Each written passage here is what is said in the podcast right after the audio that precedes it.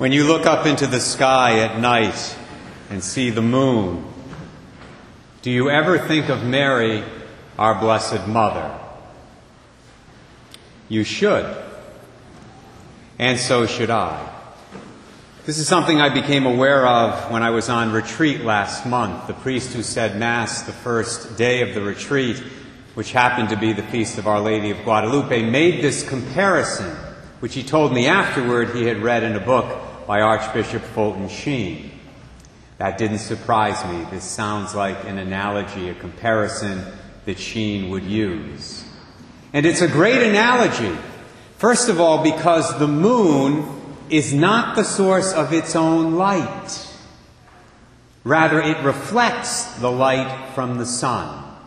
Sun there is spelled S U N, of course. Well, Mary, our Blessed Mother, does something very similar. As many of us know, some of our non Catholic Christian friends accuse us Catholics of worshiping Mary, as if we think Mary is equal to the Father, Son, and Holy Spirit, the three persons of the Blessed Trinity. That, of course, is not true. As Catholics, we do not worship Mary, our Blessed Mother. However, we do honor her. Precisely because of this. Precisely because of the fact that she reflected the light of the sun in her life. And sun there is spelled capital S O N.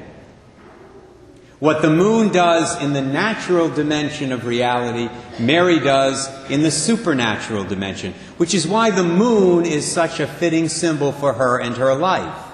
She was not the source of the light she radiated to other people. Please tell that to your Protestant friends. The source was God. The source was her divine Son, Jesus Christ. As she herself said in the Magnificat, my soul proclaims the greatness of the Lord. My spirit rejoices in God, my Savior. But Mary didn't just reflect the Lord's light, His love, His truth every once in a while or when she happened to feel like it. She did it all the time. And that's why, properly speaking, I would say Mary is like the full moon. As we all know, when the moon is full, the side facing us here on earth is fully lit up. No part of it visible to our eyes is in darkness. That full moon is a perfect symbol for our Blessed Mother. Some of you heard my homily on December 8th, the Feast of Our Lady's Immaculate Conception. In that homily, as you will recall, I mentioned a recent Christmas special on Canadian television that had in it a sketch, a comedy sketch, that involved the Holy Family.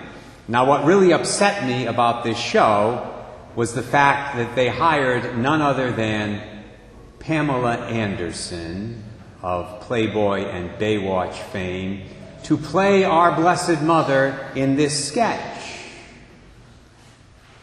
That was blasphemous. Because when we think of Mary, our Blessed Mother, our next thought should not be Pamela Anderson. Ever. Nor, for that matter, should it be you or I. When we think of Mary, our Blessed Mother, our next thought afterward should always be Jesus Christ, her divine Son, whose love and truth she perfectly reflected in her life here on earth. So, where do Pamela Anderson and the rest of us come into the picture? Where do we fit into this whole scheme?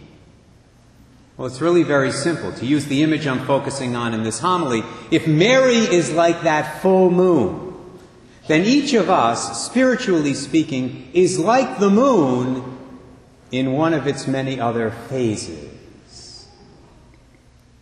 That statement, I suppose, needs a bit of explanation. Because the moon orbits around the earth roughly once a month, the amount of light that it reflects toward us is constantly changing, is it not? Depending on where it is in its cycle.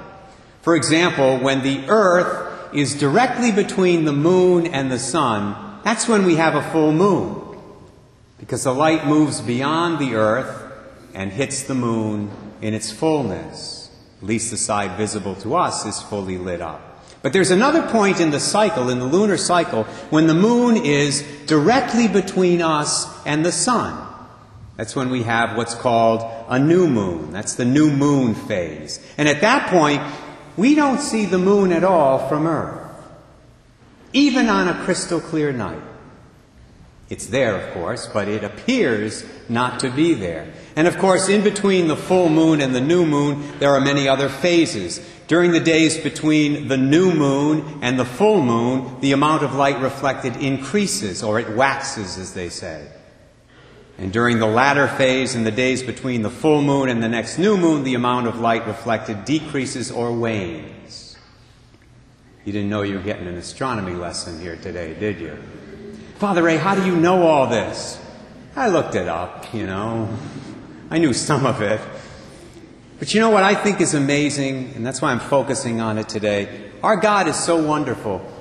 He points us to spiritual truths by the physical nature of the universe. So often He does that. He gives us hints about spiritual truths in the physical reality of the universe. And such is the case here with the moon. See, my point here is not to give a science lesson. My point is to illustrate a spiritual truth. If a person is in the state of mortal sin, for example, in a certain sense, he's like that new moon. In other words, he's not reflecting the light of Christ at all in his soul. As the Catechism says, mortal sin, quote, destroys charity in the heart of a man by a grave violation of God's law. It turns man away from God, who is his ultimate end and his beatitude, by preferring an inferior good to him. I pray there are no new moons here this morning. But if there are, please do remember that the remedy is readily available. It's right there. It's called confession. And praise God, you know, we here in Westerly, have a lot of people who go to confession. You don't have that. I was just talking to Father Capaverde yesterday. He's come from another place recently, and he'll tell you there are not as many confessions in other places. That's a good sign, by the way, because there are sinners everywhere. the sinners are no different. But the awareness of sin here is deeper than it is in most communities, and that's a good sign. A good examination of conscience, followed by a good, thorough, honest confession, can immediately turn a new moon, spiritually speaking, into a waxing moon. And that waxing, that increasing of the light and grace of Christ, can continue throughout a person's life. You never have to go back. Such that the person reflects more and more of the divine light as time goes on. The light of the sun, capital S O N. When I was preparing this homily, I thought of a young man who lived back in the fourth century named Augustine, who lived like a new moon for a lot of years, decades in fact. He slept around, he lived with a woman he wasn't married to, he fathered a child out of wedlock, and his mother prayed, as so many good mothers do, and prayed and prayed and prayed for years. But finally, Monica's prayers paid off. Her son opened his heart to Christ, and from that moment until the end of his life, he became like a waxing moon, so to speak, to the point that we now refer to him as Saint Augustine. I share that with you to make clear there's always hope, even for Pamela Anderson. And I'm serious about that. You know, because we are all sinners, we will never be a full moon like the Blessed Mother until we get to heaven. But we can be a waxing moon from now on, if by the grace of God we choose to, and we open our hearts to His grace. And you know what a great day to begin that process, New Year's Day, by making some spiritual New Year's resolutions. I'm sure we all have our resolutions lose weight, quit smoking, quit whatever. Those are all good. But first and foremost, we should always have spiritual resolutions. Let me give you a few possible ones today. Number one, resolve to be faithful to Mass every Sunday and every holy day, even when you're on vacation. You know, it amazes me how many Catholics think it's okay to take a vacation from Mass when they're on vacation from work or school. Well, it's not okay. In fact, it's a serious sin that needs to be confessed before you go to communion again. Number two, how about this one? How about going to Mass once in a while during the week when you don't have to? Believe it or not, we have 75 to 100 people who come here to St. Pius for morning Mass every single day. And our Mass is early, 7 a.m. And then there's a whole group that goes to Immaculate or St. Clare's, even people from here who like to sleep in for the extra hour. I can't say I blame them. We have a lot of people that go to daily Mass. Ask them how beneficial it is if you don't believe me. Another resolution to consider examine your conscience every day, preferably at night after the day is done, and then go to confession at least every month or two. And do that even if you're not conscious of any serious mortal sin in your life. You know, a person who's like a waxing moon, who desires to grow in God's grace and that reflection of the light of Christ, that person will be growing in his awareness of even the little sins in his life or her life. And that person will want to get rid of those things.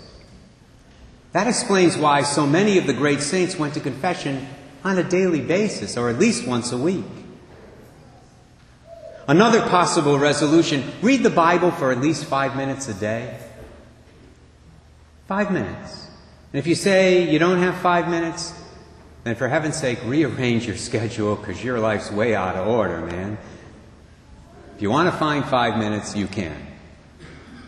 Another resolution to consider pray the rosary every day. How many of the canonized saints hailed the rosary as a great spiritual weapon against the evils that we encounter in the world. Now, if you don't have a lot of extra time to say a whole rosary all at once, uh, to sit down and do it, well, then keep the radio off in your car and then say the rosary while you're driving your car to work or going to school or some other place. I have the scriptural rosary on CD. That's scriptural rosary is where they read a little verse of scripture in between each Hail Mary. I use that scriptural rosary in my car all the time. I love it because those verses keep me focused on the mysteries as I'm praying. And I also focus on the road, by the way. Yeah. God's gifted me, I guess I can do both. And finally, you could resolve to make a holy hour at least once a week. Or if you don't have that block of time in your week, that solid hour to spare, resolve to stop into a Catholic church here, somewhere else, a couple of times during the week, just for one or two minutes of prayer before the Blessed Sacrament. It's a great opportunity to bring your needs, your concerns, your burdens to the Lord and also to get refocused, as we all need to do in the midst of the rat race of life. Those are just some of the possible resolutions we could make if we want to reflect more of the light of the sun, capital S O N, in our lives. Through the intercession of Mary, our Blessed Mother, the Mother of God, the Mother of the Church, may each of us follow through on at least some of these resolutions in the new year of 2012 and every year thereafter.